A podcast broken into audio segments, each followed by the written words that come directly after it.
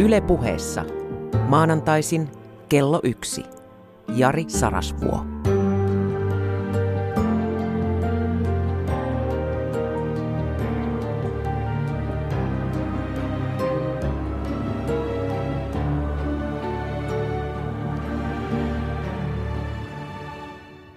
Onpa hyvä, että ollaan tässä. Yksi tämän Yle Puhe monologisarjan parhaita puolia itseni kannalta on se, että saan olla kerran viikossa väärässä tai eri mieltä itseni kanssa. En muista valmisteleeni ikinä semmoista lähetystä, jossa valmistelun alussa olisin samaa mieltä kuin valmistelun lopussa, saati sitten itse lähetyksen lopussa. Oppimisen yksi ominaisuus on se, että joutuu tarkentamaan kantojaan ja joskus jopa kääntämään niitä 180 astetta toiseen suuntaan. Vähän on käymässä näin tälläkin kertaa. Täällä on muutama kohta, jotka on mua valmistellessa kovasti kiusanneet ja nyt on levollinen olo. Mä oon muuttanut mieltäni. Mä oon sun ystävä ja erityisesti mä oon sun ystävä sen takia, että me emme ole samaa mieltä. Tämä erimielisten ystävien keskinäiset lahjat toisilleen, niin ne vasta suuria ovatkin. Aloitetaan puhumalla sun jälleen syntymästä. Tehdään tämmöinen ajatuskoe. Todellakin käy niin, että sun nykyinen elämä on päättynyt jossakin vaiheessa ja sitten jälleen syntymän lain mukaisesti tämä sinun sielusi siirretään siihen hetkeen, missä isän ja äidin munasollut fuusioituvat. Oliko se muuten mitoosi vai meijoosi? Muistatko, kun koulussa piti opiskella sitä, kun solut jakau, jakautuvat, onko se mitoosi vai meijoosi? Nyt kellarin pojat ja tytöt, pikatoimitus. Se on meijoosi, eli sehän on tämmöinen, missä nämä isän ja äidin kromosomit, eikö niin, öö, yhdistyvät suvullisesti. Eli se on tämmöinen perimän haploidinen lisääntyminen. Ja mitosi on se suvuton lisääntyminen. Se on, se on niin kuin solukasvua. Niin sen on pakko olla. Okei, joka tapauksessa käy niin, että isän ja äidin sukusolut harjoittavat sen ensimmäisen kerran sitä mitosia ja sitten on tässä tämmöinen twisti. Sä et ole yksin joudut jakamaan nimittäin sen kohdun samanmunaisen kaksosen kanssa. Teet on kaksi. Ja paikalle lehahtaa arkkienkeli Gini-kerroin. Vanhemmassa kirjallisuudessa on arkkienkeli Gideon, mutta uudempi tutkimus on saanut selville, että hänen todellinen nimensä enkelten kielellä on Gini-kerroin. Ja hän puhuttelee sinua ja tätä kaksi samanmunasta kaksosisarustasi. Hän sanoi, että niin, että kun tuossa edellisessä elämässä natisit vähän veroista, niin nyt olisi tämmöinen bonari tarjolla, että jos haluat, niin voit syntyä sellaiseen elämään, että maksat vielä enemmän veroja tai et maksa lainkaan veroja. Et saat valita. No, sulta pääsee tämmöinen en tiedä siis osaavatko alkiot pierrä, mutta sut pääsee tämmöinen ajatuspieru. Sä valitset, että ei lainkaan veroja, kun ne verot edellisessä elämässä harmitti niin paljon.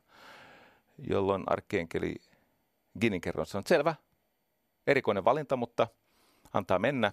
Tehdään siis näin, että se sun kaksoissisaruksessa maksaa sun kielestä verot ja sä et maksa lainkaan. Sä synnyt Sudaniin ja hän syntyy Sveitsiin.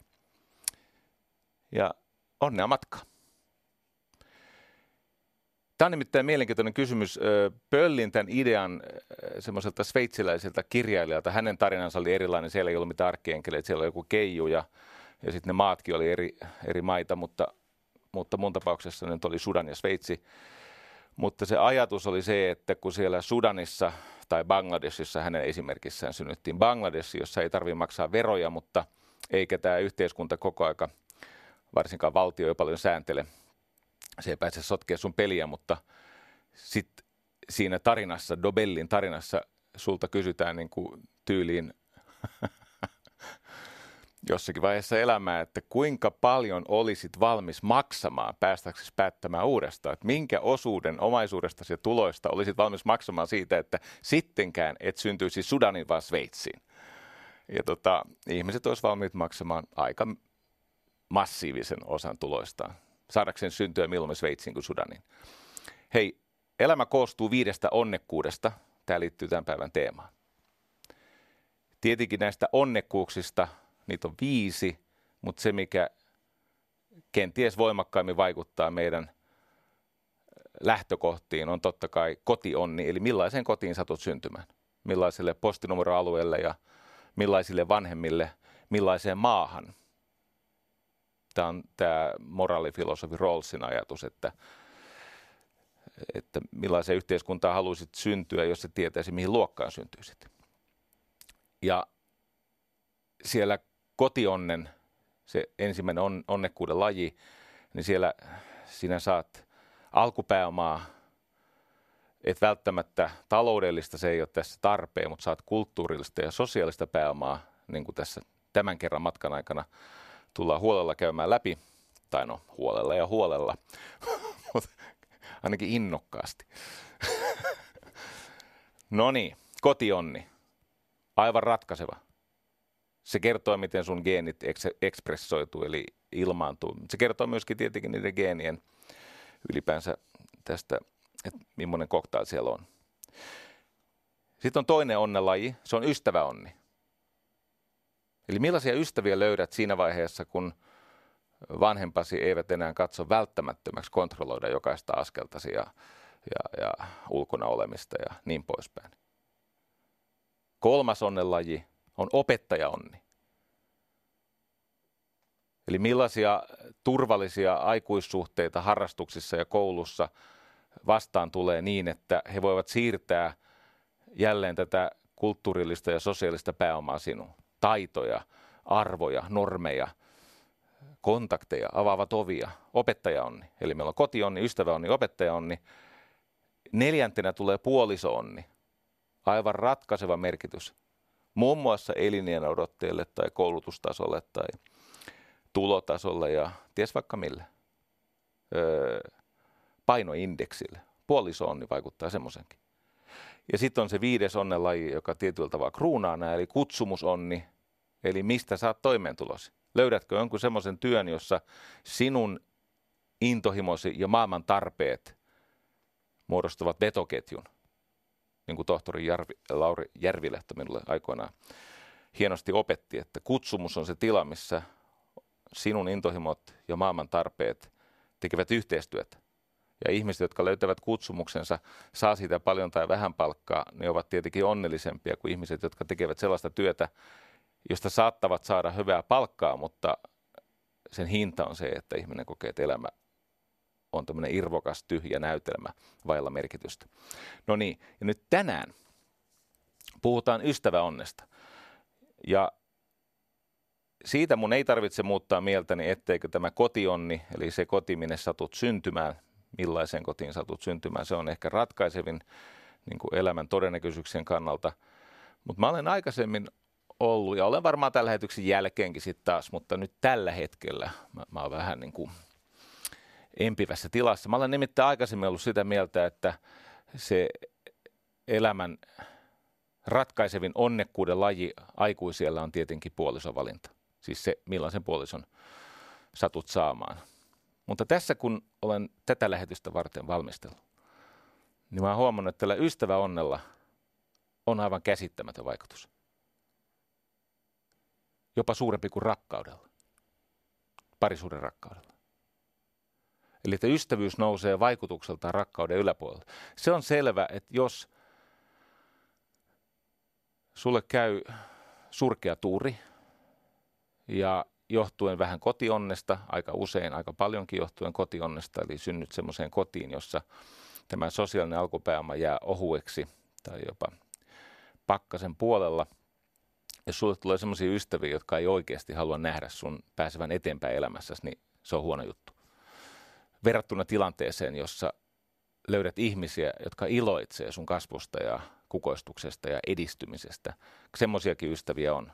Kun tänään puhutaan ystävyydestä, niin me tullaan näkemään, että on niitä, jotka vetää alas ja, ja, tota, tekee elämästä tosiasiassa kurjempaa. Ja sitten on niitä, jotka jopa oman onnensa kustannuksella on melkein valmiita kokemaan jonkinnäköisen sosiaalisen hukkumiskuoleman, jotta sinä pärjäisit. Kuulostaa mahdottomalta, mutta näitä on. No niin, ystäväonni vaikuttaa opettajaonneen. Mä tiedän tämän omasta kokemuksesta.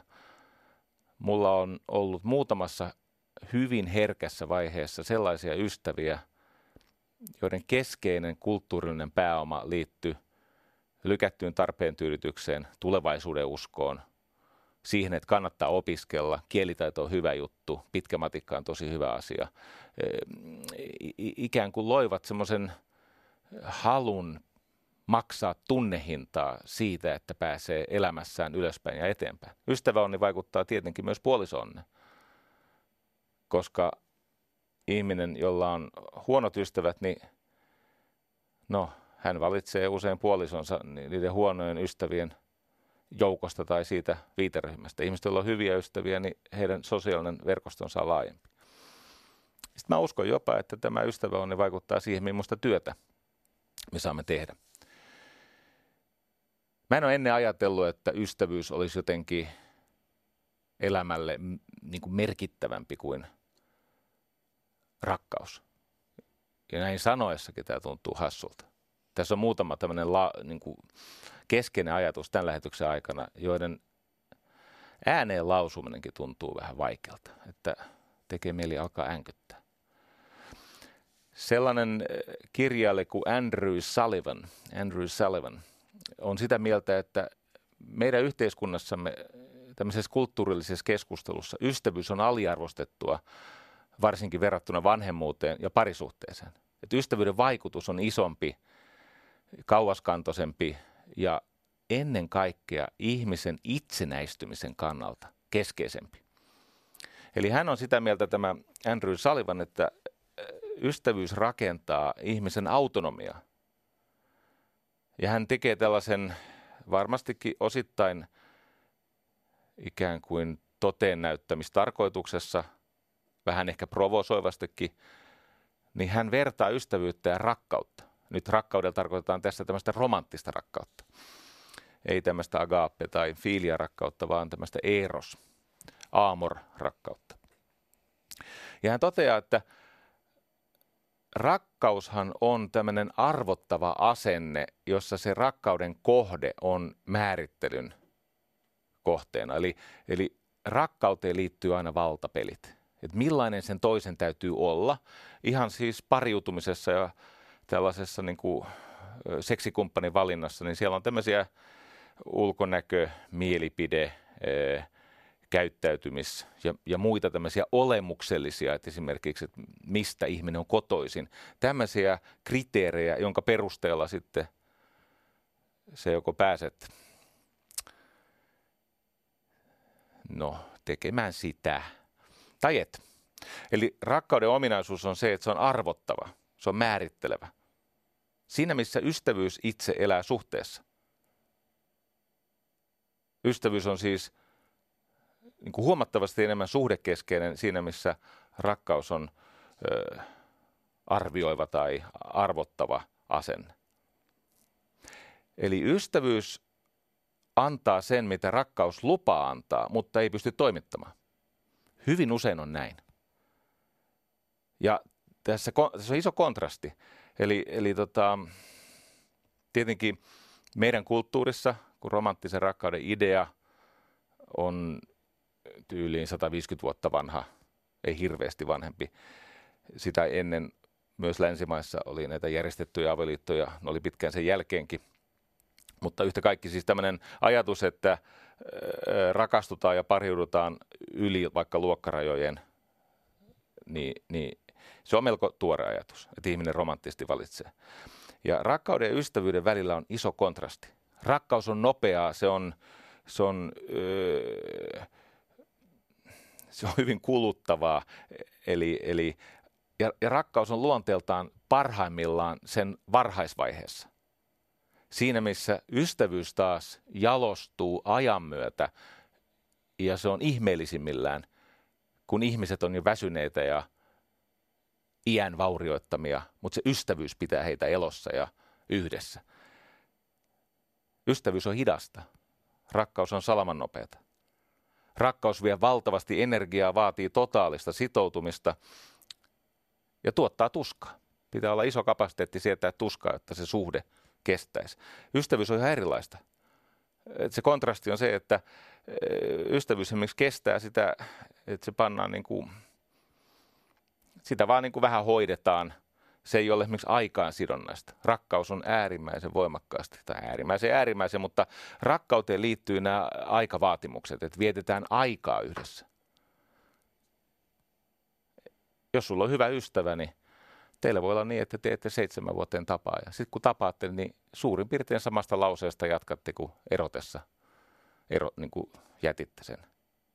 Se, ystävyys ei ole niin tuore tavaraa kuin rakkaus. Tällainen hahmo kuin Eudora Weltley on sitä mieltä, että itse asiassa saattaa olla, että juuri ystävyys on ollut se, joka on saanut ihmisen niin kuin, kulttuurievoluution ja tämmöisen kielellisen ilmaisun käyntiin. Ainakin ystävyys on hyvä opettaja, koska me näemme itsemme ystävyyksien kautta usein paremmin. Ystävyys on meille turvallisempi peili itseemme kuin vaikka rakkaussuhde. Öö, nuorena me emme näe itseämme vanhemmistamme ja sitten tulee se kauhea vaihe, joka tarkoittaa monelle ihmiselle semmoista niin kuin raivon sekasta kiukkua siitä, että minähän olen kuin isäni tai minähän olen kuin äitini. Eli se vanhemmuuden peili aluksi vääristää täysin ja lopulta se on vähän niin kuin kohtalo. Ystävyys on siitä erikoinen, että ystävyyden nämä hormonaaliset vaikutukset lieventää esimerkiksi addiktioiden vaikutusta. Siinä missä rakkaus on eräänlainen humalatila, että usein si, si, si, si, niistä rakkauden korvikkeista saattaa syntyä addiktio. Niin kuin Elbert Hubbard sanoi, että ystävä, hän on joku, joka tietää sinusta kaiken ja silti rakastaa. Se on silti sun puolella. Se tietää susta kaiken. Ja sä et näe enää, enää vaivaa esittääksesi jotain parempaa, kätkeäksesi jotain tai ollaksesi jotain, mitä et ole, koska sä tiedät, että se näkee sinut. Voisi ajatella näin, että elämä on tämmöinen erämaa, jo, jo, johon viisas ihminen pystyttää itselleen valtakunnan, jonka hän linnoittaa ystävyyssuhteella, koska muut ei kestä. Ja oikea ystävä, oikea ystävähän on semmoinen olento, että hän kävelee sisään sillä hetkellä, kun muu maailma kävelee ulos. Eli että jos haluat esimerkiksi tutkia, että onko sulla oikeita ystäviä, niin hanki itsellesi julkinen tuomio. Niin maailmassa on aika vähän ystävyyttä, mutta ystävistä ei ole pulaa. Ymmärrättekö tämän eron? Ystävyyttä on vähän, ystäviä ei. Mutta sitten kun tulee se julkinen tuomio, niin voi hyvin käydä sillä tavalla, että yhtäkkiä sä huomaat, että ei niitä oikeita ystäviä ollutkaan nyt niin ihan hirveästi.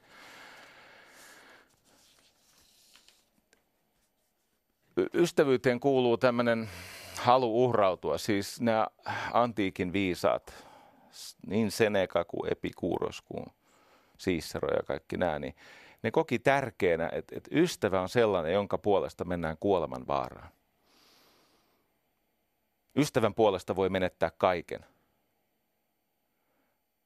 Ja ihan oikea ystäväni, hänelle on tavattoman tärkeää saada olla tukena – tietenkin näitä oikeita ystäviä, niin kuin myöhemmin tässä lähetyksessä nähdään, niin ei niitä niin hirveästi ole. Mutta ystävähän on sellainen, joka aavistaa, milloin häntä tarvitaan. Sulla on varmaan tämmöinen kokemus, ainakin mulla on. Että joskus ystävät osaavat olla yhteydessä silloin, kun omat voimat on loppu ja saat umpikujassa. Sellainen Jean de Rotu sanoi, että kärsiessään yksin ihminen loukkaa ystävänsä.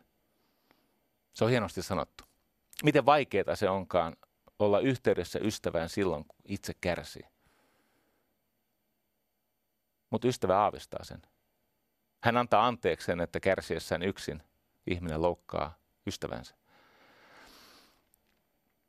Ja mitä tuli näihin viiteen onnekkuuden lajiin, eli kotionni, ystäväonni, opettajaonni, puolisoonni ja kutsumusonni, niin Hugh Kingsmill riemastuttavasti sanoi, että ystävät ovat Jumalan anteeksi pyyntö sukulaisistamme.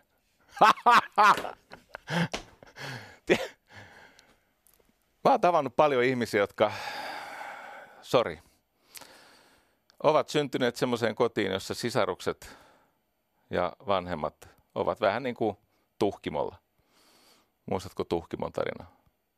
Isä rakastui väärään, no, siis ensin äiti kuoli ja sitten isä meni uudestaan naimisiin semmoisen hirveän haahkan kanssa siis kauhea ihminen, jolla oli, jos mahdollista, vielä kamalat, kamalammat tyttäret. Ja tota, no sitten tarinassa käy hyvin, mutta tämä ajatus, että tämä maistuu niin hyvältä mun suussa, että antakaa mulle anteeksi, mä toistan tämän. Mulla on tämmöinen taipumus, että jos mä kuulen hyvän lauseen, niin mä koen, että sillä on hoitavia ominaisuuksia. Se on niin kuin loitsu. Ja mun tekee mieli toistaa se hyvä lause. Ystävät ovat Jumalan anteeksi pyyntö sukulaisistamme. No ja, toinen asia, mistä minä, huomatkaa muuten, miten tämä lähetys menee kuin raiteilla. Mä nimittäin sain tämmöiseltä uudelta ystävältä, joka toistaiseksi ei ole siis itse mieltänyt olevansa ystäväni, mutta hän on pakonomaisesti kiinnostunut näistä lähetyksistä. Hän sanoi julkisesti, että tämä dramaturgia on hirveätä kuraa. No niin, se on ollut 76 ensimmäistä lähetystä. Ja ei siinä ole auttanut, vaikka tosi, todella siis ammattitaitoiset ihmiset on koettanut tehdä tästä vähän paremman. Mutta me miehethän olemme sellaisia, että siinä missä moni nainen reagoi myönteisesti suhteeseen, että nainen on niin kuin joki, se on se virtaus ja mies on niin kuin pato, se reagoi paineeseen. Mä reagoin haasteeseen, sarvien kalisteluun ja sitten on semmoisia ihmisiä, jotka reagoi siihen hyvähenkiseen suhteeseen. Mä ajattelin kostaa kaikille muille kuulijoille tekemällä tämmöisen lähetyksen, joka kulkee kuin raiteella. Ei rensyy kuin 75 prosenttia ajasta. Toinen asia, mistä etukäteen koen hyvin vaikeana sanoa mitään, on tämmöinen, että mä kiitos Osmo Tammisalon. Mä olen ehkä lopultakin tajunnut, että kateudella on sittenkin tämmöinen ihan oikea elämää ylläpitävä tai aikoinaan siis elämän mahdollistava tarkoitus. Ja tämä tuntuu vaikealta sanoa.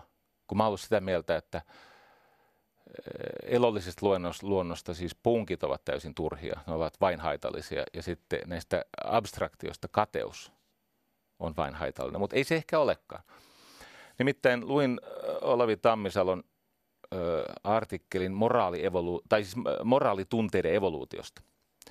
Ja hän siinä mainitsee, että niin, että kouluesimerkki, hyvin tunnettu esimerkki tästä Eh, eläinlajien ja, ja eläinyhteisöjen vastavuoroisuudesta on Väli-Amerikassa elävät vampyyrilepakot. Vampyyrilepakkohan on siis sellainen, että se lähtee niin kuin muutkin lepakot yöllä ruokailemaan ja se läjähtää lehmän kylkeen näin, plap. Sitten se yrittää tarttua sen lehmän kylkeen.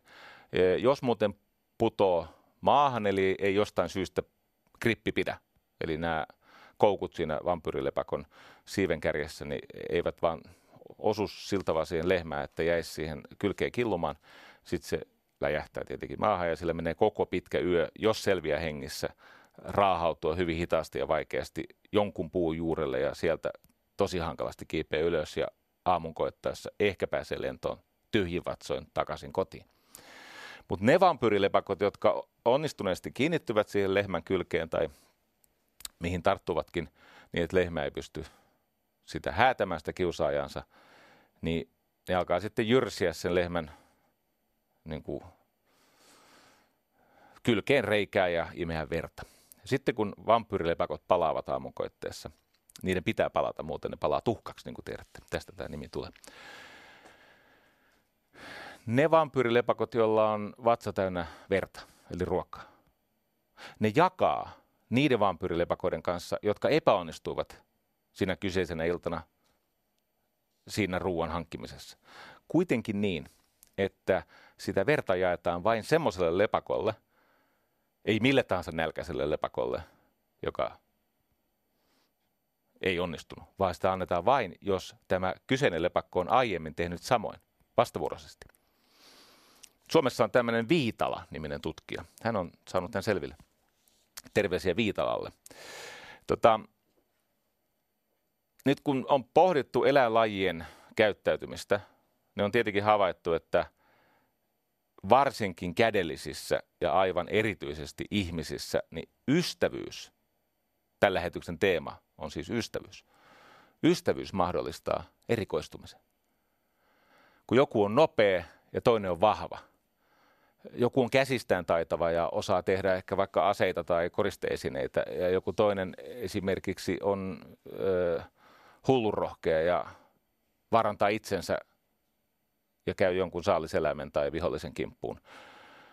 Ja tämä erikoistuminen on tietenkin välttämätöntä, koska siellä esihistoriassa ei ollut jääkaappeja, eikä muitakaan keinoja, siis sillä tavalla, noja on varmaan ollut jotain sapustamista ja tuulessa kuivaamista, mutta yhtä kaikki, niin sitä sallista ei pystynyt säilymään samalla tavalla kuin nykyisin, jolloin sitä oli viisasta jakaa.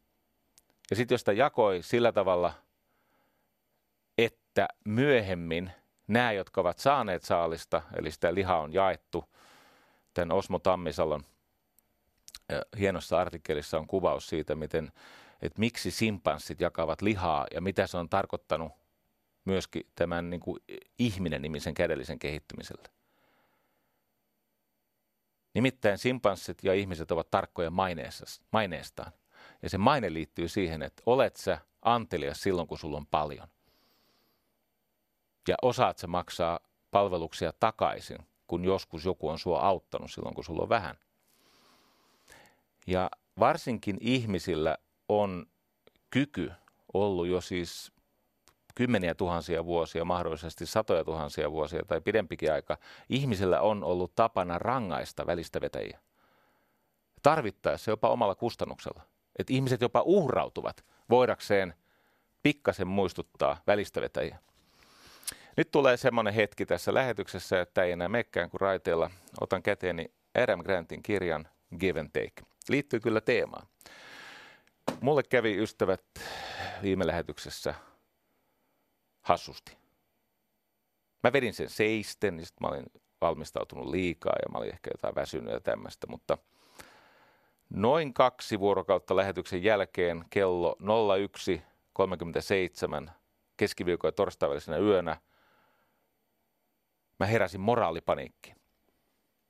Mä nimittäin käytin siinä edellisessä lähetyksessä, jos puhuttiin kapinallisista, niin mä käytin Adam Grantin kirjaa The Originals-aineistoa.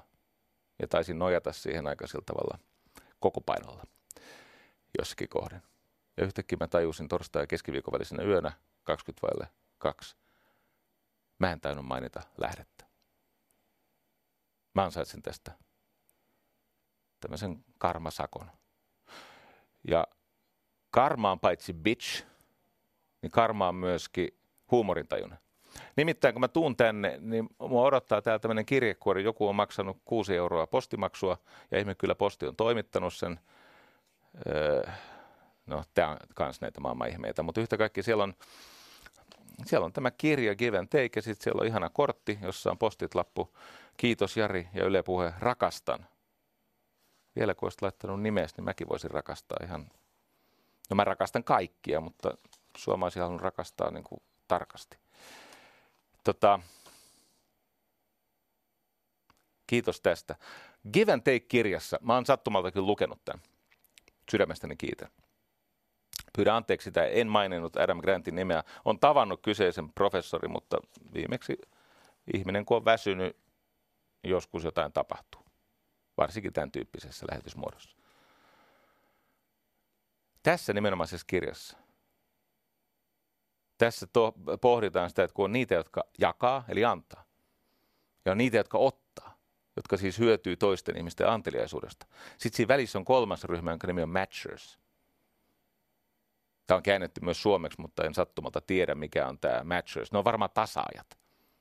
Ja sitten tässä kirjassa, tämä on suurimoinen kirja ja suosittelen tätä ja kaikkia muitakin Adam Grantin kirjoja kaikille, jotka lukea osaavat ja myös ne, jotka eivät lue eli eivät osaa lukea, niin, niin opetelkaa vaikka Adam Grantin tukemana. Niin hän toteaa, että se on totta, että näistä hyväksikäytetyistä ryhmistä, niin siellä antajat eli giverit, eli nämä jakajat, ovat vähän yliedustettuina. Mutta niin ovat myös siinä ryhmässä, jossa on supermenestyviä ihmisiä, niin siellä on myös giverit yliedustettuna. Teikkerit, eli ottajat, anastajat, menestyvät niin kuin normiväestössä antajia paremmin, koska ovat härskejä.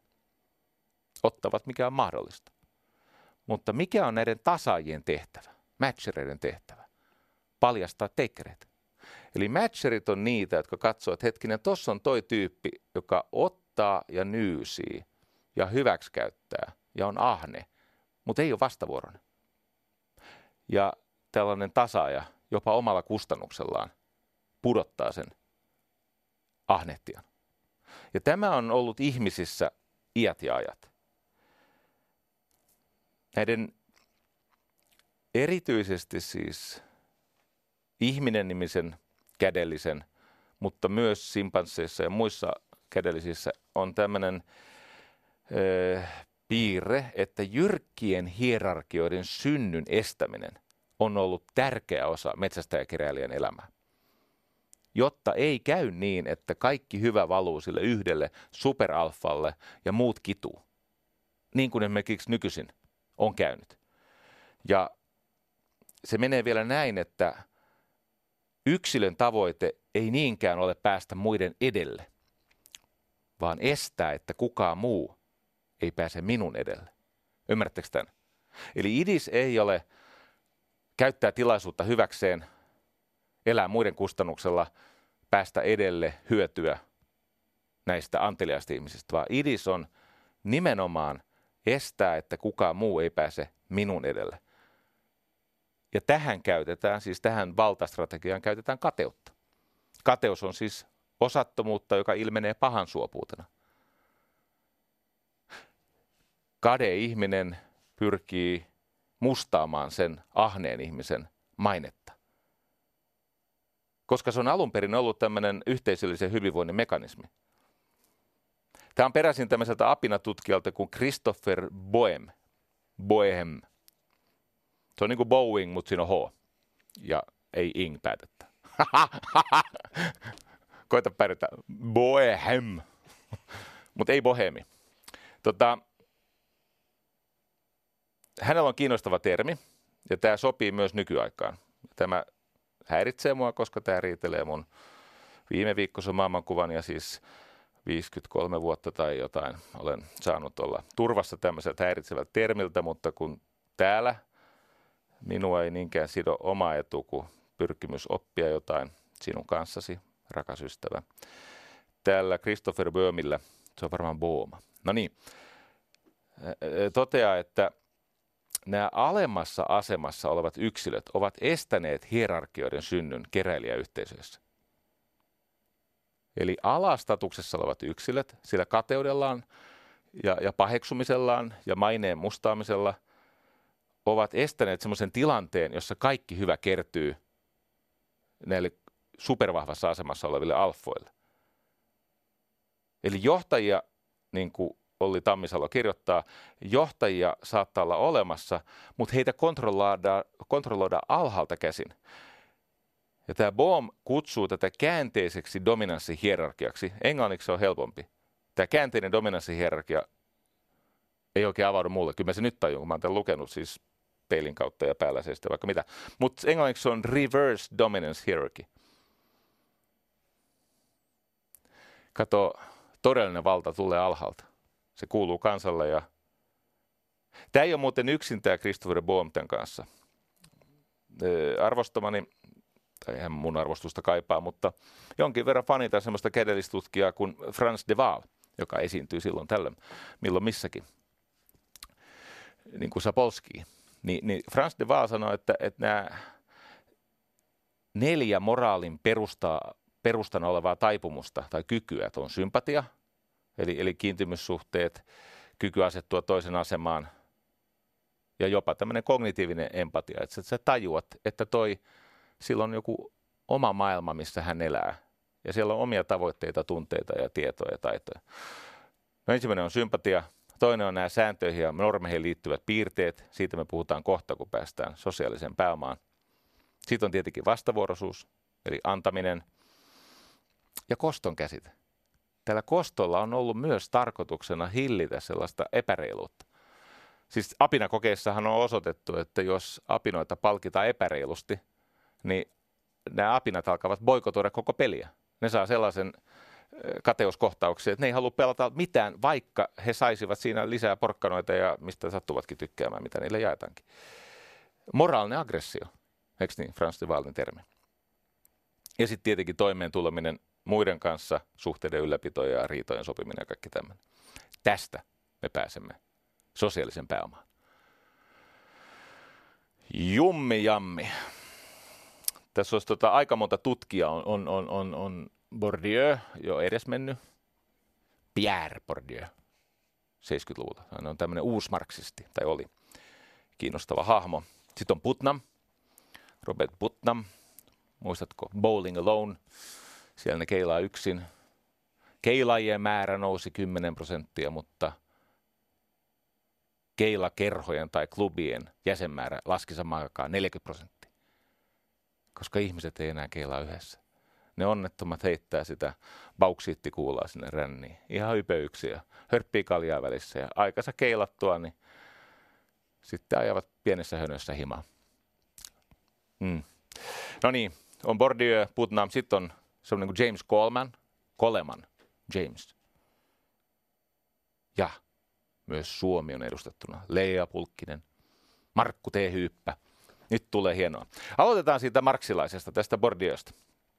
Bordieu sanoi, että, niin, että tämä niin kuin luokkataistelu tai e, luokkayhteiskunta perustuu kolmenlaiseen pääomaan. On materiaalista pääomaa, no se on se, mitä Marxkin tarkoitti, että on rahaa, kiinteistöjä, osakkeita, on siis taloudellisia resursseja. Sitten on kulttuurillinen pääoma ja sosiaalinen pääoma. Ja nämä kaksi jälkimmäistä on kiinnostavaa, koska tänään ei puhuta niin paljon tästä materiaalisesta tai taloudellisesta pääomasta. Ja kulttuurillinen pääoma tarkoittaa erityisesti varhaislapsuudessa saatua sivistystausta. Siis se on kotikasvatus. Se on tapakulttuuria, kielitaitoa. Me laitettiin Virpin kanssa meidän kaksi lasta tämmöiseen siis ruotsinkieliseen opetukseen. Me olemme molemmat ihan suomenkielisiä ja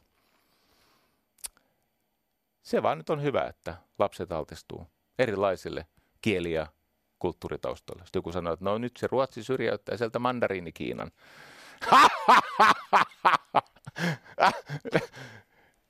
mä tuskin malta odottaa, kun mä pääsen Twitteriin. Se tulee taas nämä tyypit, nyt kun, se on, nyt kun ne oppii ruotsin, ne ei enää opi böömin kieltä.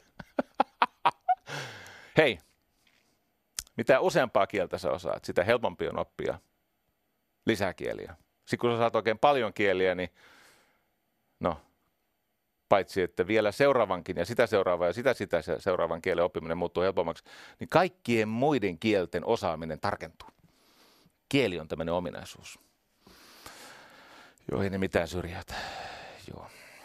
No niin, kulttuurinen pääoma. Se on taitoja. Se on kyky esimerkiksi arvostaa taidetta, estetiikkaa, semmoisia kätkettyjä koodeja. Katso, kun eliitti haluaa erottua siitä muusta massasta. Ja eliitti tekee tämän näkymättömillä koodeilla. Että on hyvä arvostaa vaikka lukemisen harrastamista, koska eliitti lukee ja muuttaa vaan Twitteriä. Tuossa muuten kun hiljattain oli tämmöinen juttu, että 4 prosenttia lukiolaisista lukee enää kirjoja, niin mä jotain totesin, että Twitterissä, että, niin, että lukeminen on vähentynyt. Sitten mulle oikeasti ihan vakavasti selitettiin, että kyllähän ihmiset lukee ulkomainostauluja ja ne lukee niitä twiittejä ja kyllä ne saattaa lukea siis, ei tuoteselostetta, mutta sitä etikettiä tietää, onko tämä onko tämä saippua vai suolaa. Onnea vaan. Joo. Bourdieu toteaa, että se sosiaalinen pääoma on mahdollista hankkia tämän kulttuurillisen pääoman kautta. Ja se johtuu siitä, että sosiaalisessa pääomassa Bourdieu sanoo, että on kaksi komponenttia. On ryhmään kuuluminen ja sitten sosiaalisen verkoston ja keskinäisen tunnistamisen ja tunnustamisen symbolit. Ja tämä on aivan ratkaisevaa. Minua on aina kiinnostanut valta ja se, miksi joillekin ihmisille annetaan koko ajan lisää ja toisilta, joilla on hyvin vähän, otetaan loputkin pois. Tämä on tämä Matteus-efekti. Ja tähän selittää sen hyvin. Vaikka tämä Bourdieu on hyvin kyyninen ja, ja, ja, ja niin kuin, tai oli verrattuna vaikka Putnamiin, niin se on totta, että sosiaalista pääomaa ei voi olla kenelläkään ennen kuin yhteisö sen tunnistaa ja tunnustaa. Sitä on ainoastaan toisten silmissä. Olennaista. Tämä James Coleman 80-luvun lopussa niin ikään pohti sosiologina sosiaalisen pääoman käsitettä ja tietenkin todisti sen, että koulunsa keskeyttävillä oppilailla on vähemmän sosiaalista pääomaa, joka ö, muotoilee loppuelämän kulkua. Vaikuttaa siis todellakin pariutumiseen ja terveyteen ja toimeentuloon ja niin poispäin. Ja se sosiaalinen pääoma kolmani mukaan kehittyy ihmisten välisissä suhteissa. Ja mitä enemmän saat suhteessa sellaiseen joukkoon ihmisiä, jotka ovat sinun nähden ylästatuksessa, sitä paremmin sulla käy.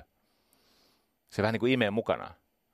Mutta jos sä vältät suhteita paremmassa asemassa oleviin ihmisiin ja suorastaan niin kuin happamia, sanoo kettu pihlajamarjosta tyyliin, halveksit sitä, että joku käy oopperassa tai, tai pitää esimerkiksi modernia taidetta, jota säkin olisit osannut, osannut tehdä, mutta et vaan tehnyt, klassinen modernitaiteen määritelmä. Olisin voinut tehdä tuo itsekin, niin mutta et tehnyt. mutta sä oot sitä mieltä, että modernitaide ei ole siis taidetta, mutta sitten kun niitä, jotka pitää sitä taiteena ja sun mielestä se on väheksyttävää, että joku on tuota mieltä, se on koodi. Se on elitin koodi, tiedätkö? Ja hän toteaa, että näissä sosiaalisissa suhteissa on kolme komponenttia. On velvollisuuksista huolehtiminen vastavuoroisesti – Eli me odotamme toinen toisiltamme vastavuoroisuutta ja itseltämme niin ikään velvollisuuksien täyttämistä. Sitten on informaation jakamista. Keskeinen polttoaine ystävien kanssa pärjäämiseen on tietenkin juoruilu. Jaetaan informaatiota, näkemyksiä ja vinkkejä ja arvotetaan muita ihmisiä. Jos muuten ihmiset tietäis, mitä kaikkea ihmiset keskenään puhuvat, niin maailmassa ei olisi enää yhtä ystävää. Se sun paraskin ystäväs tietäisi, mitä se on susta puhunut. Ja miten paljon se on esimerkiksi, niin paljon kuin se sua rakastaa, niin se on valehdellut sinusta. Ei ainoastaan siis mustamaalannut tai naureskellut, mutta keksinyt päästään susta juttuja. Tämmöisiä me olemme, me ihmiset. No niin, sitten kolmas on normit. Eli velvollisuudet vastavuoroisesti, informaation jakaminen niin, että se edistää toimintaa, sekin on kaupankäynnin välineeksi, niin juoruiluhan sitä, että mä juoruan sulle jonkun salaisuuden mielellään mehukkaa ja sitten mä odotan sulta vähän samaa, koska jos mä uskoudun sulle, niin sun täytyy uskoutua mulle ja jos et sä ymmärrä ikään kuin palauttaa tämmöistä vaihtorahaa siitä mun juorusta tai vastajuorua, niin tota, voi olla, että sä et seuraavan kerran kuule mitään niin mehukasta. Ja sitten on kolmas on nämä normit. Nyt tulee murheellinen juttu. On perheitä, jossa vanhemmilla on kulttuurillista pääomaa, eli on taitoja ja on tietoja ja on osaamista ja kiinnostusta parempaan elämään. Sitten heillä saattaa olla myös taloudellista pääomaa, että heillä on, heillä on resursseja, mutta he, nämä lapset eivät hyödy vanhempiensa inhimillisestä pääomasta, varsinkaan sivistyksestä ja taidoista, jos perheessä ei ole sosiaalista pääomaa. Ja se johtuu siitä, että kun keskeinen osa siitä lapsen eteenpäin pääsystä liittyy ystäviin ja vieraisiin turvallisiin auktoriteetteihin, kuten ystävien vanhempiin. Niin kuin hyvin tiedetään, niin teiniässä nämä teinithän uskoo ystäviensä vanhempia paljon mieluummin kuin omia vanhempia. Se kuuluu itsenäistymiseen, tietty. Tämä Leija Pulkkinen, joka on siis Futura-lehdessä kirjoittanut sosiaalinen alkupääoma ja lapsen sosiaalinen kehitysartikkelin, niin hän kysyi niin kuin olennaisen kysymyksen. Kuinka monen syli on lapselle avoin? Ja sitten kun lapsi ei enää ole sylissä, niin kuinka monen aika ja mielenkiinto ja erilaiset sosiaaliset varannot on sen lapsen ulottuvilla? Tämä on tämä klassinen kyllä kasvattaa lapsen. Ja ilman vanhempien sosiaalista pääomaa, niin lapsi ei hyödy vanhempiensa inhimillisestä pääomasta. Varsinkaan jos vanhemmat eivät ole lastensa kanssa, eikä ikään kuin opeta lapsia olemaan. Yksi syy, minkä takia lapset saa heikommin tai paremmin ystäviä, on se, että miten kotona opetetaan suhtautumaan vieraisiin ihmisiin.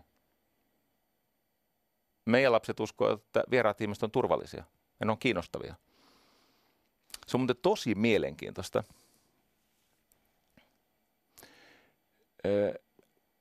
Voi olla, että tämä muuttuu jossakin vaiheessa, mutta nyt tässä vaiheessa, kun lapset on niin kuin koulujassa, niin mä en ole kuullut ikinä omien lasten kommentoivan, kommentoivan esimerkiksi kenenkään ulkonäköä tai painoa. Tai sitä, että kuinka paljon pigmenttiä ihossa. Se ei kiinnosta niitä. Siis jos mä pyydän tunnistamaan jonkun ihmisen, niin saattaa sanoa, että, että sillä on vaikkapa tumma iho. Mutta kun se ei ole meidän perheessä relevanttia, niin ei se lapsillekaan ole. No niin. Markku T. Hyppä. Suomen ruotsalaiset elää pidempään. Paitsi, että kuolevat myöhemmin kuin suomenkieliset, heillä on paljon hauskempaa. Se, miten tärkeää on olla sosiaalisesti aktiivinen ja varsinkin kulttuurista kiinnostunut, niin sillä on iso vaikutus siihen, että miten sä elät. Tämä ei ole Markku T. Hyppä, mutta erässä tutkimuksessa tutkittiin 309 000 ihmistä ja havaittiin, että ne ihmiset, joilla oli olematon tai hyvin heikko sosiaalinen pääoma, niin heidän todennäköisyys myöhäisellä iällä kuolla mihin tahansa kuolinsyyhyn on 50 prosenttia korkeampi kuin ne, joilla on korkea sosiaalinen pääoma. Eli, eli se, että on yhtä tapaturma-altis tai y- yhtä vaarassa syövälle tai, tai taudille tai mille tahansa. Ja myös tässä hypätutkimuksessa todetaan, että nämä kulttuurisesti akti- aktiivisin porukka, jotka vapaa-ajalla eniten näkee vaivaa toisten eteen ja tekevät yhdessä juttuja, niin se aktiivisin neljäsosa, niin sen tämmöinen tota, hengissä säilyminen on 16 prosenttia korkeampi kuin tämä, tämä passiivisin neljäsosa, vaikka siitä poistetaan tämmöiset niin kuin haitalliset elämäntavat. Hyppä kirjoittaakin hyvin, että uudestaan ja uudestaan Suomessa ja muualla tehdyt tutkimukset vahvistaa sen, että kulttuurifriikit, ne elää pitkään, ne harrastaa seksiä pidempään, ne on, ne on terveitä, niillä on ystävyyssuhteita. Ja hänkin toteaa, että tutkimukset vahvistaa kiistatta, että kirjastokortti pitää elossa. Sitten sä luet kirjoja ja juttelet siitä jonkun semmoisen kanssa, joka on kiinnostunut kirjoista, niin siitä on apua. Kai Nyyssönen kirjoittaa Tieteessä tapahtuu lehdessä, että tota, kun on tutkittu, miksi Pohjois-Italia ja sitten Etelä-Italia, miksi siinä on tapahtunut niin valtava repeämä, jopa niin, että Pohjois-Italia haaveilee, että pääsisi eroon Etelä-Italiasta. Niin siellä on, okei, okay, jälleen Robert Putnam mutta joukko muitakin, jotka on päätynyt siihen, että se Pohjois-Italian alueellinen kyky vastata uusiutumisesta ja toteuttaa reformeja, joka ei siis meillä onnistu, niin, niin tota, perustuu siis keskinäiseen luottamukseen ja verkostoitumiseen. Vielä. Tämäkin tämmöinen pikkasen harmitta, mua harmittava tieto. Paavilaisen Jyri lähetti mulle tutkimuksen, jossa luki, että ihmisen kyky sietää tuskaa, siis kipukynnys, ennustaa ihmisen sosiaalisen verkoston kokoa. Sitten mä ajattelin, että no niin, vihdoinkin taas todistetaan, että se, että sä olet liikunnallisesti aktiivinen. Siis treenaaminen tietenkin nostaa kipukynnystä. Ne, jotka urheilee, niin ne, ne, ne ei rekisteröi kipuja samalla tavalla, eikä ne pysähdy samalla tavalla kipujensa takia, vaan ne suhtautuu kipuihinsa sillä tavalla kohteliaan välipitämättömästi. Mutta tässä tutkimuksissa todettiinkin, että joo, se on totta, että siellä käytiin läpi siis uskomattomalla tarkkuudella näitä e, erilaisia myy, opioidisysteemi, beta, endorfiini, tosi vaikeaa. Kyllä mä se yritin lukea monen kertaisen tutkimuksen, mutta ei sen verran tarttunut, että mä osaisin tämän paremmin sulle referoida just nyt. Mutta se, mikä mua harmitti, on se, että joo, hekin oletti, että nimenomaan treenaaminen johtaisi isompiin sosiaalisiin verkostoihin. Niin se johtaakin, jos sä treenaat vaikka jalkapalloa. Se on selvä. Mutta siinä todettiin, että suurin vaikutus on yhdessä nauramisella teatterissa. Tai sitten sä menet johonkin ihan naurettavaan zumba, samba, tiedätkö menet hötkyttää lihoja jonnekin. Varsinkin, jos sä oot se ainoa mies, joka uskaltaudut johonkin napatanssiryhmään. Niin se, että sä menet tämmöiselle niin kulttuurilliselle epämukavuusalueelle ja, ja altistut asioille, jotka on sulle vieraita, kohtalontovereiden kanssa, niin se nostaa sun kipukynnystä, koska sosiaaliset suhteet ovat stressaavia ja stressi nimistä kuormitusta me koitamme tällä endorfiinilla ja dopamiinilla ja näillä välittäjäaineilla lievittää. Eikö niin? Muuten me emme jaksaisi, kun elämässä on tätä stressiä, niin me tarvitsemme mielihyvää.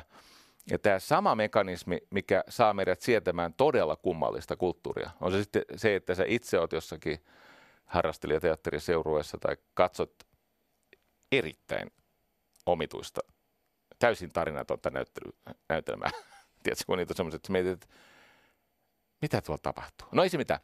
Se on sulle hyväksi. Sinne vaan hämmentymään. Niin kuin tiedät, niin aivot toimii siltä vaan, että kun tarpeeksi vatkaa taivoja, niin rupeaa tulla uusia ajatuksia. Hämmennys toden totta on tunnehinta oivalluksesta. Ja parasta on tietenkin mennä kuoroon tai opetella jotain soitinta. Tai... Ja aivan erityisen siis hyödyllistä on napatanssi varsinkin sillä tavalla nykyaikaisesti niin kuin tyyppikeholla varustettiin. Jos se, että kun sä vaihdat, että sä käännyt vaikka itäänpäin, niin se, että napa tulee myöhässä perille, niin siitä on sulle hyötyä. Se hötkyminen, se on noloa, mutta parantaa elämää muuta. No ei se oikeasti on oloa. Tämä tuo meidät heikkoihin siteisiin. Kiinnittäkää huomiota äärimmäisen rakenteellinen johdonmukainen esitys tänään.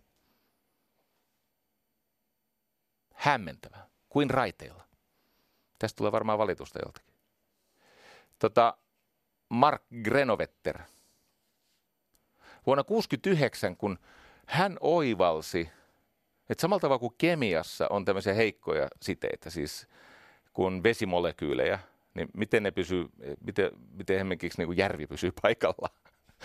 niin, tai, tai kun joki virtaa, niin miten se vesi pysyy siellä, eikä me huja hajan joka paikkaan höyrystä saman tien, niin se, kemiassa on siis nämä heikot siteet. Nämä äh, vetyatomit, eikö niin H2O on, ja vetyatomit jostain syystä tykkää toisesta enemmän kuin siitä Osta, vaikka ovat siihen sidottu, ellei sitä keitetä tai jotain muuta tehdä. No niin, niin hän havaitsi, että on ihmissuhteessa, siis ystävyys ja varsinkin ihmissuhteessa pätee tämä, että on vahvoja siteitä ja sitten on heikkoja siteitä. Ne vahvat siteet on näitä läheissuhteita ja niille ominaista on ajankäyttö, eli ne on hyvin aikaan sidottuja, on, on tietty, että sun pitää mennä kotiin nukkumaan muuten, jos sut kysellään, missä olet viime yönä. Ymmärrätkö? sä, et voi, sä et voi siis satunnaisesti herätä milloin mistäkin, jos saat jonkun vahvan siteen siis sitoma. Siellä on siis aika, tietyt rutiinit ja rytmit, johon liittyy toisen ihmisen tarpeet ja että se toinen ihminen näkee, että sä noudatat samaa rytmiä. Sitten on ylipäänsä intiimiys, eli se haavoittuvaisuus ja, ja läheisyys, mitä siinä suhteessa on. Niitä on neljä. Aika, intiimiys. Sitten on intesteetti. Te tiedätte, miten vaikkapa ö, puolisot tai esimerkiksi teini-ikäiset puhuu vanhemmilleen. Eli läheissuhteessa on turvallista puhua tavalla, jolla sä et puhuisi esimerkiksi vieraalle ihmiselle. Siis pariskunnat ja vanhemmat suhteessa lapsiinsa, nehän käyttää aivan erilaista kieltä. Se ei ole yhtä kohteliasta, eikä se ole samalla tavalla aina harkittu ja niin poispäin. Ja vahvan sitten tunnusmerkki, että se on in, in, intensiivistä, siis se on, siinä on tällaista hapokkuutta joskus. Ja sitten tietenkin vastavuoroisuutta. Siihen kuuluu tämmöinen ajatus, että sä teet jotain, niin mä teen vastavuoroisesti tätä. Nämä neljä asiaa. Sitten on havaittu, että vahvoissa siteissä tämä tietty toistuvuus, asioiden siis samankaltaisena pysyminen, aiheuttaa sen, että jos niitä vahvoja siteitä on paljon, eikä ole näitä heikkoja siteitä, niin se jäät ajasta jälkeen. Uudet asiat saavuttaa sut tosi tosi myöhään. Susta tulee tämmöinen, jos muistat tämän innovaation diffuusiokäyrä, siis tämä, miten innovaatio leviää, niin sä olet siellä Everett Rogersin tarkoittaman innovaation diffuusiokäyrän siellä niin kuin myöhäisissä omaksuissa tai jopa perässä raahattavissa. Niitä tyyppejä, jotka on sitä mieltä, että minä mitään sähköpostialalla lähettelee. Ihan sama. Tarvitaan siis heikkoja siteitä, jotka ovat siis luonteeltaan sitä, että sua ei sido samalla tavalla sopimukset ajasta, intiimyydestä, intesteetistä ja vastavuoroisuudesta. Ja sosiaaliset verkostot suurelta osin perustuvat näihin heikkoihin siteisiin. Muista Mark Grenovetter. Tätä ajatusta on hyödyntänyt tosi moni muukin. Muun muassa Malcolm Gladwell kirjassaan, se on suomennettukin, se taitaa olla leimahduspiste, englanniksi tipping point. Katso, niissä heikoissa siteissä tieto kulkee nopeammin ja paljon laajemmin. Ja silloin valtava merkitys ihmisten oppimisen ja erilaisten asioiden läpimenon ja e, yhteisön uusiutumisen kannalta. Ja sä pysyt mukana näissä asioissa. No sitten on tietenkin ystävyyttä, joka ei ole meille eduksi. On siis ystävyyttä, joka on myrkyllistä. On tämmöisiä frenemies-tyyppisiä ystäviä. Tosiasiassa ne on sun vihollisia. Eli että, no, Plutarkkos jo sanoi, että jos elät ramman kanssa, opit ontumaan. Ja on sellaisia ihmisiä, esimerkiksi katkerat ihmiset, kun katkerat ihmiset ja yksinäiset ihmiset juttelee keskenään, ne, ke, ne tekee toinen toisensa vielä yksinäisemmäksi ja katkerammaksi. Ja mä käyn läpi areenan puolella näitä myrkyllisiä ihmissuhteita ja sitten mä palaan rakkauteen vähän uudella näkökulmalla, koska ei, en mä vielä luovuta siitä rakkauden ensisijaisuudesta. Ystävyys on tärkeää, mutta tota, niin on kuule rakkauskin. Ja tämä homma kääntyy vielä kerran nurinniskoin areenassa. Niin, myrkylliset ystävyydet. Vitsi, kun aina jaksaisi ottaa selvää, että mistä mikäkin on peräisin, ettei tule näitä tämmöisiä juttuja, joissa vähän liikaa käyttää toisten ihmisten työtä omana kainalosaavona. Mutta yksi tämmöinen ajatus, jolla mulla ei ole antaa sulle lähdettä, mutta ajatus on se, että tarvitaan yhteistyötä, vihollisiesi ja ystäviesi yhteistyötä, jotta sinua voisi haavoittaa syvästi. Eli vihollisesi parjaavat sinua ja ystäväsi tuovat, ne rientää tuomaan sulle uutisen. Mä oon joskus miettinyt, että tarvitsiko minun tuo kuulla. Kun ihmiset puhuu pahaa toisistaan ja sitten ystävä tulee muka niin kuin hyvää tarkoittaa, muka ikään kuin sun puolella ollen, tuomaan sen sinun maineeseen kohdistuvan hyökkäyksen. Mitä se hyödyttää oikeasti? Se, että ihminen tuntisi, tuntisi olevansa jahdattu ja maalitettu. Se, että ihminen tuntisi vastavuorosta vihaa ja katkeruutta sitä kohtaa, joka on puhunut hänestä pahaa. Mitä hyötyä on olla niin kuin ystävän roolissa tuomaan uutinen siitä, että joku on kertonut jotain ikävää? Ystävän yksi tehtävä on säästää sitä ystävää näiltä ikäviltä asioilta. Mm. Talleyrand muistaakseni Napoleonin kilpakumppani sanoi, että hei, älä koskaan puhu pahaa itsestäsi. Sillä ystäväsi pitävät siitä hommasta huolen. Jo on olemassa semmoisia ihmisiä, jotka ei ole oikeasti sun puolella. Ja sun täytyy olla varovainen näiden ihmisten suhteen, koska no yksi esimerkki, jos sulla on ystävä, joka täysin estoitta juoruilee toisten ihmisten niitä hauraimpia, haavoittuvaisimpia, intiimimpiä asioita sulle, niin tiedä, että myös sun asiat, mikäli sä niitä erehtyisit hänelle luovuttamaan, ne on kauppatavaraa, sosiaalista valuutta. Eli suosittelen, että pysyt, pysyt herkkänä. Ja vaikka tulin tuossa maininneeksi, että kateudella on ollut moraalisten tunteiden evoluution kannalta tärkeä rooli, niin kyllä mä edelleen olen sitä mieltä, että kateus on karsinogeenista.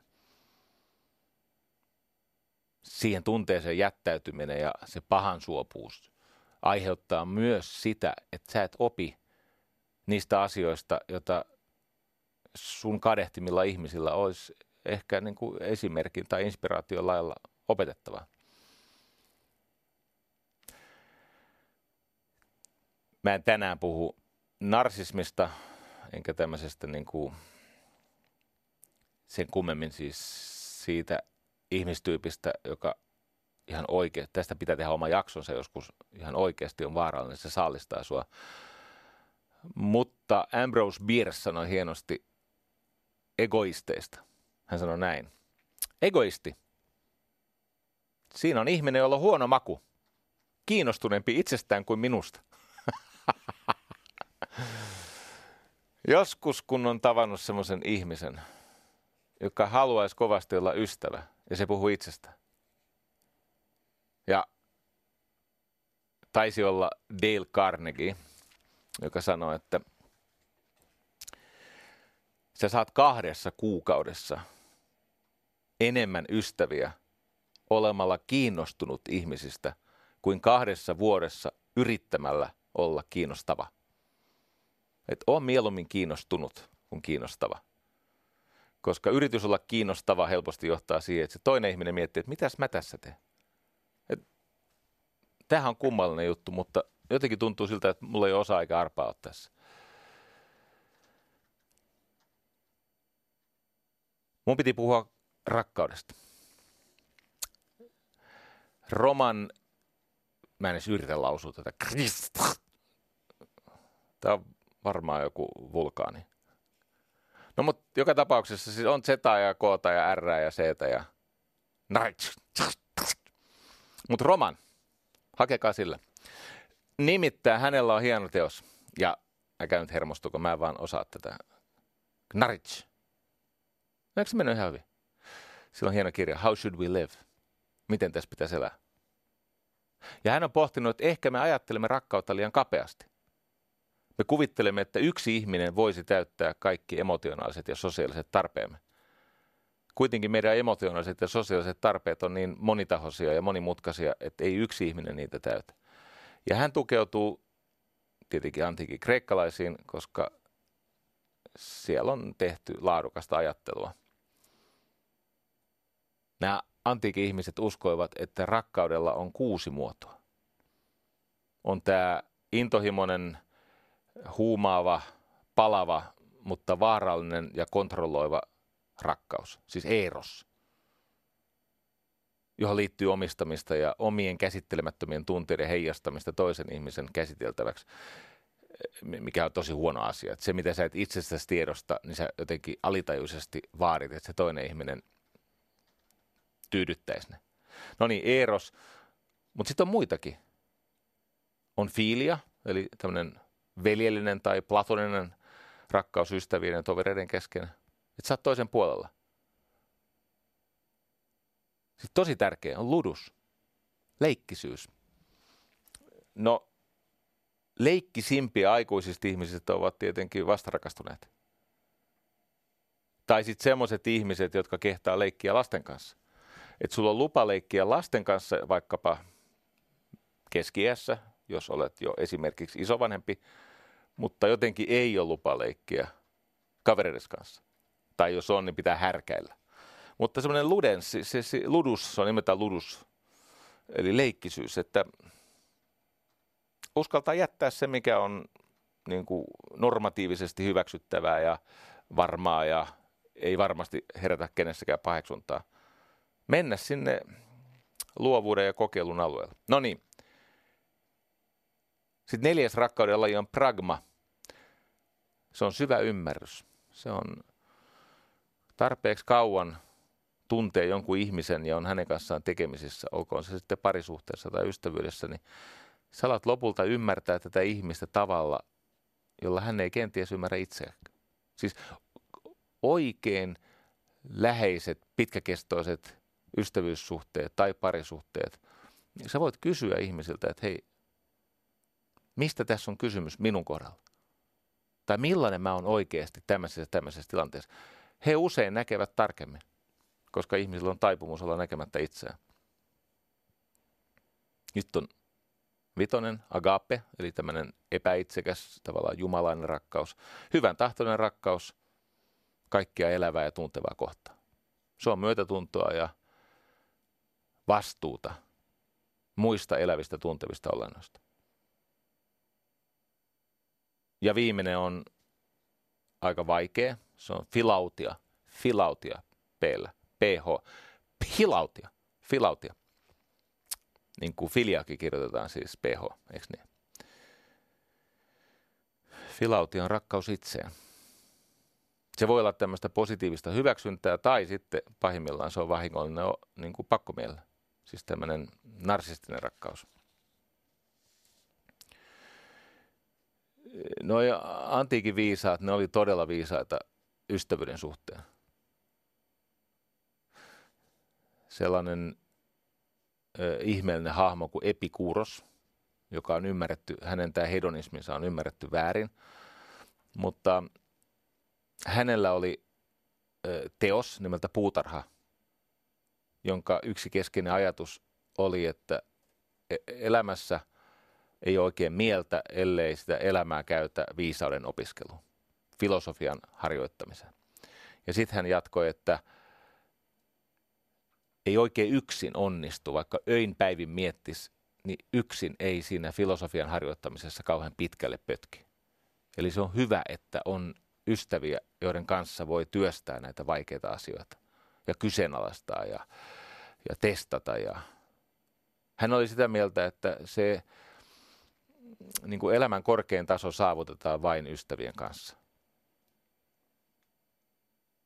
Ja tämä epikuuros, joka ei siis itsessään pelännyt kuolemaa eikä pitänyt sitä kauhean, kauhean pahana, niin kuin stoalaiset ylipäänsä, niin epikuuros oli sitä mieltä, että tota, ystävyys on niin tärkeä asia, että sen, sen puolesta voisi vaikka kuolla. Kuolin vuoteltaan hän muuten lähetti ihanan viestin. Öö, tota, hän lähettää ystävälleen.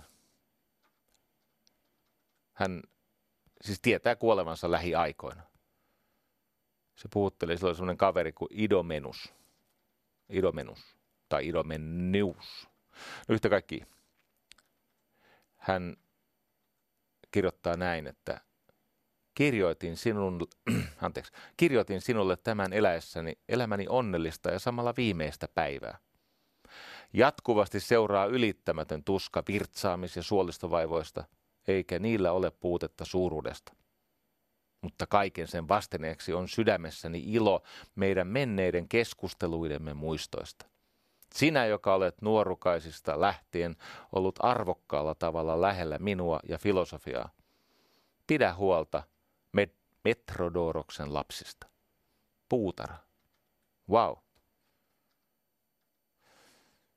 Tämä Adam Grant, jonka nimen epäonnistuin, siis jätin mainitsematta viime lähetyksessä, niin hän on sitä mieltä, että jotta me jotain siis todellista laatua saisimme omiin ajatuksiimme ja ideoihimme, niin me tarvitsemme niitä erimielisiä ystäviä. Siis semmoisia, joiden kanssa voidaan testata näitä ajatuksia erimielinen ystävä on niin kuin tikapuut, montusta päivänvaloa.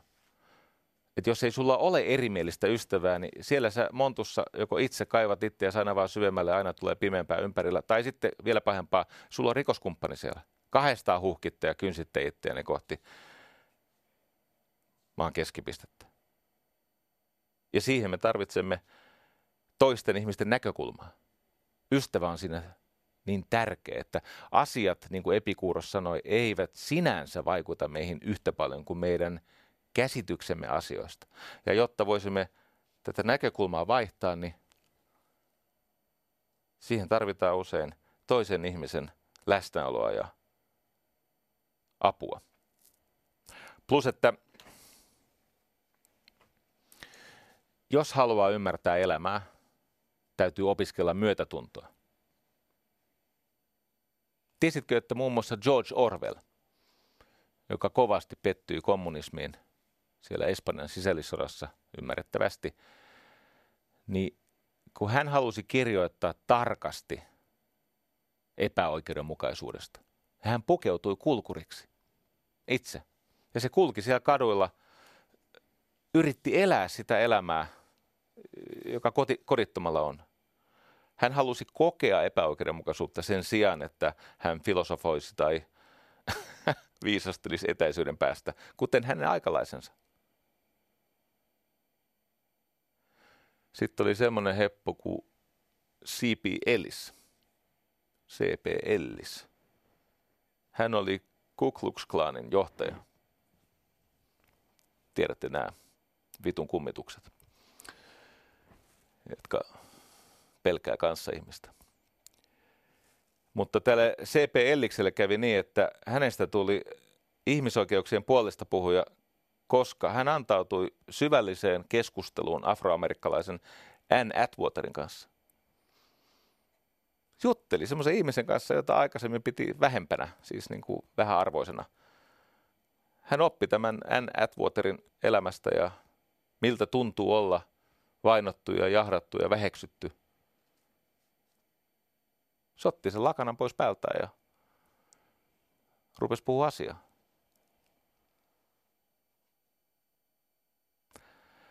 Se, että me voisimme parantua vieraantumisestamme, joka on tämmöinen sielun syöpä, tämän ajan spitaali, niin kuin äiti Teresa sanoi, vieraantuminen, niin on hyvä, että meillä on ystäviä, joiden kanssa voi työskennellä kohti yhteistä päämäärää.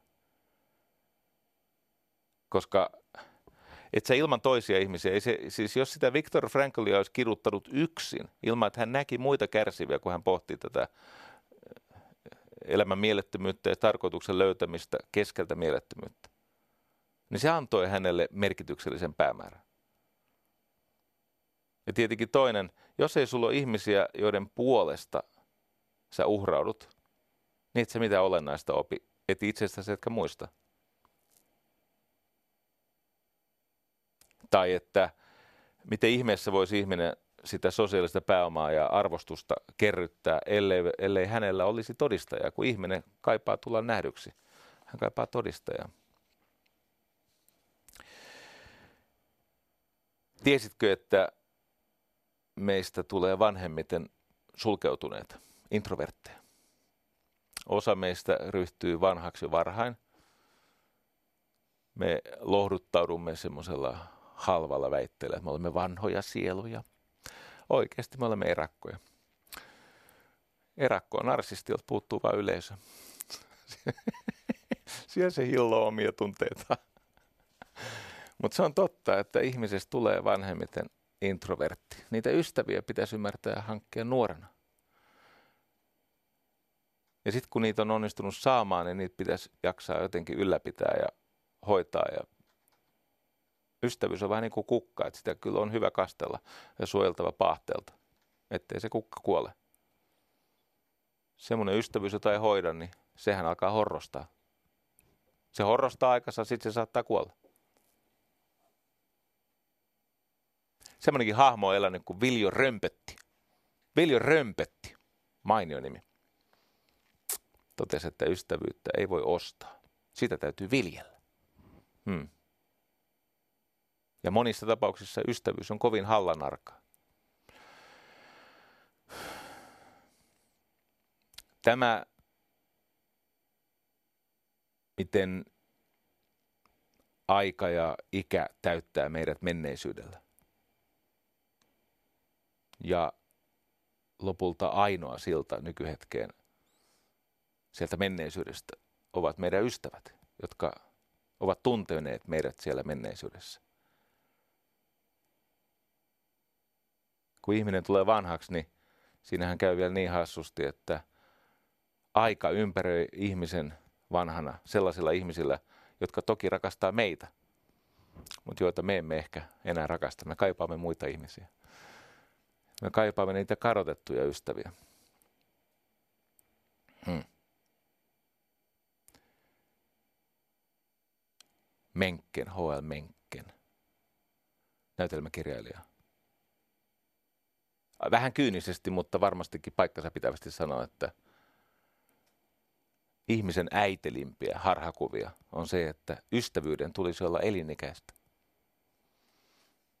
Ihminen kuluttaa ystävyyksiä loppuun. Elää ne tyhjiksi. Aivan kuten omat poliittiset ideat ja rakkausutut tyhjenee elämän myötä nyt ilman mitään itsesääliä, niin jos satut olemaan jo kokenut, niin kiinnitä huomiota siihen, kuinka moni ystävä on jo kadonnut. Siis semmoinen ihminen, jonka kanssa sä oot ihan vakavissa kuvitellut, että sä et koskaan eroa. Että te olette ystäviä iäti. Ei hän ole enää sun elämässä. Ja jos kävisi niin, että tapaisitte, niin ei teillä välttämättä olisi enää niin paljon puhuttavaakaan, koska sä et ole enää sama ihminen.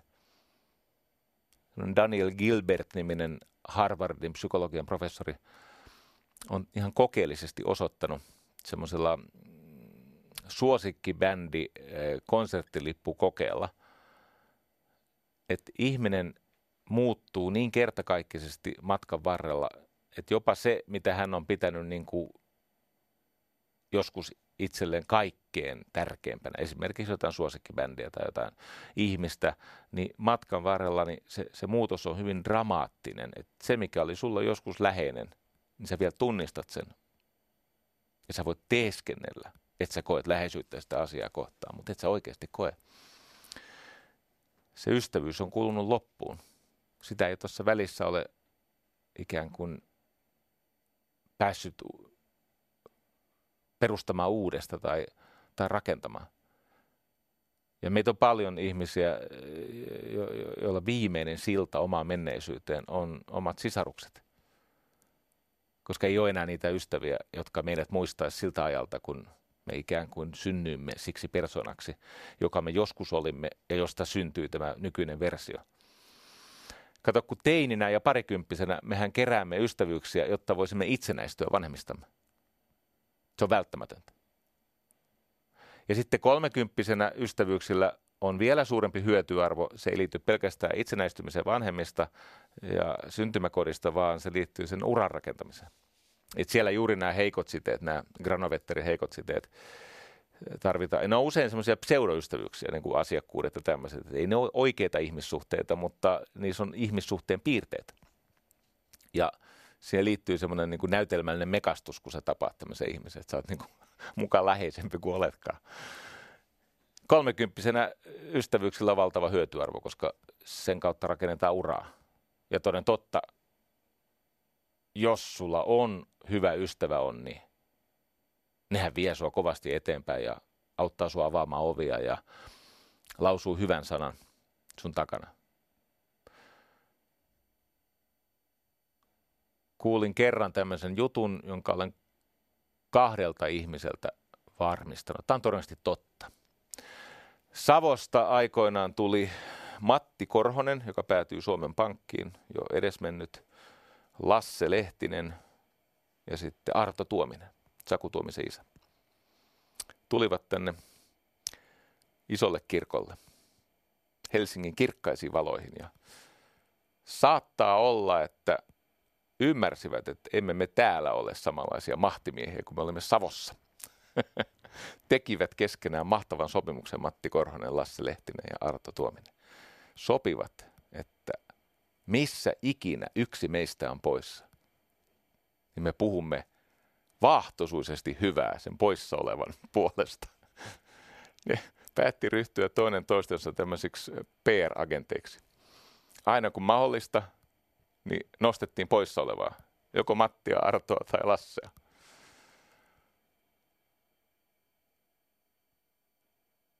Kerran mulle kävi tavalla, että olin aika pitkään saanut aika paljon kovaa kuritusta julkisuudessa. Monesta semmoisesta asiasta, mitä en sittenkään tainnut ikinä tehdä.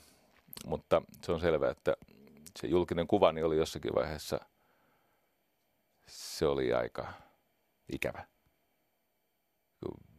Ei ainoastaan viikoittain, vaan lähes päivittäin ihmiset katsoo asiakseen niin kuin kertoa, kuinka paljon ne inhoa. Sitten on kaksi ihmistä, jotka on melko merkittävän sosiaalisen kustannuksen maksanut siitä, että ovat puolustaneet poikaa. Toinen on Esa Saarinen ja toinen on Lasse Lehtinen. Kysyin kerran Lasse Lehtiseltä, että minkä takia kolmas on muuten Jukka Virtanen. Mä oon eri tilanteissa kysynyt siis kaikilta näiltä, että minkä takia sä oot puolustanut ihmistä, jota sä et oikeasti tunne, jos sä et hyödy mitään, me emme me olla tekemisissä. Niin kukin näistä sanoo, että heillä on itsellään vastaava kokemus.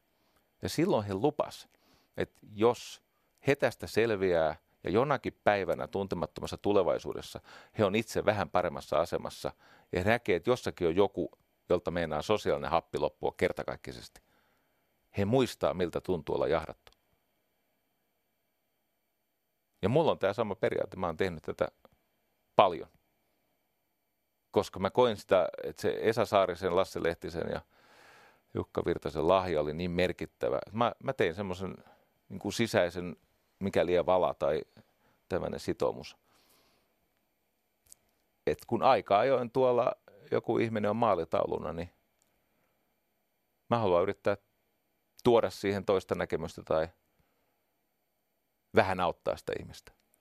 No niin, se menee näin.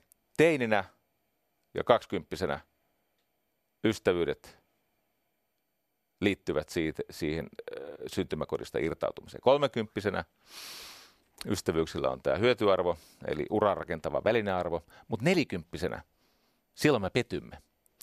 Eli se on muuten se, se 40 ja 50 välinen vuosikymmen on se jakso elämässä, jossa masentuminen on kaikkein todennäköisintä. Silloin tulee tämmöinen eksistentialistinen kriisi, johon liittyy myös nämä ystävyydet. Kun me tajuamme, että ei ne ystävyydet ja ensirakkaudet meitä sen enempää pelastanut kuin, siis ne ei lunastanut lupausta.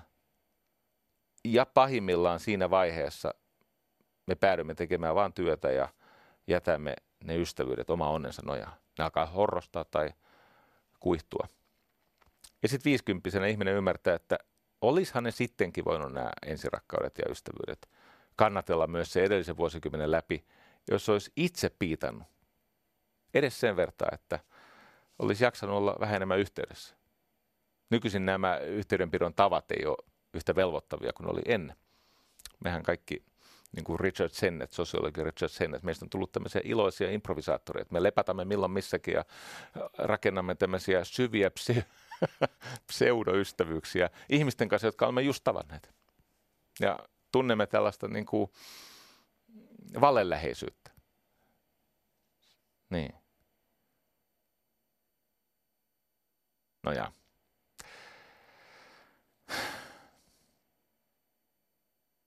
Oon joskus miettinyt, että kun yksinäinen ihminen todistaa sitä kauneinta auringonlaskua, niin hänelle saattaa iskeä tämmöinen kaihoisa ja jopa kauhistuttava oivallus, että miten äkkiä onkaan taas ilta. Eikä näitä enää ole rajattomasti jäljellä, näitä kauneita auringonlaskuja.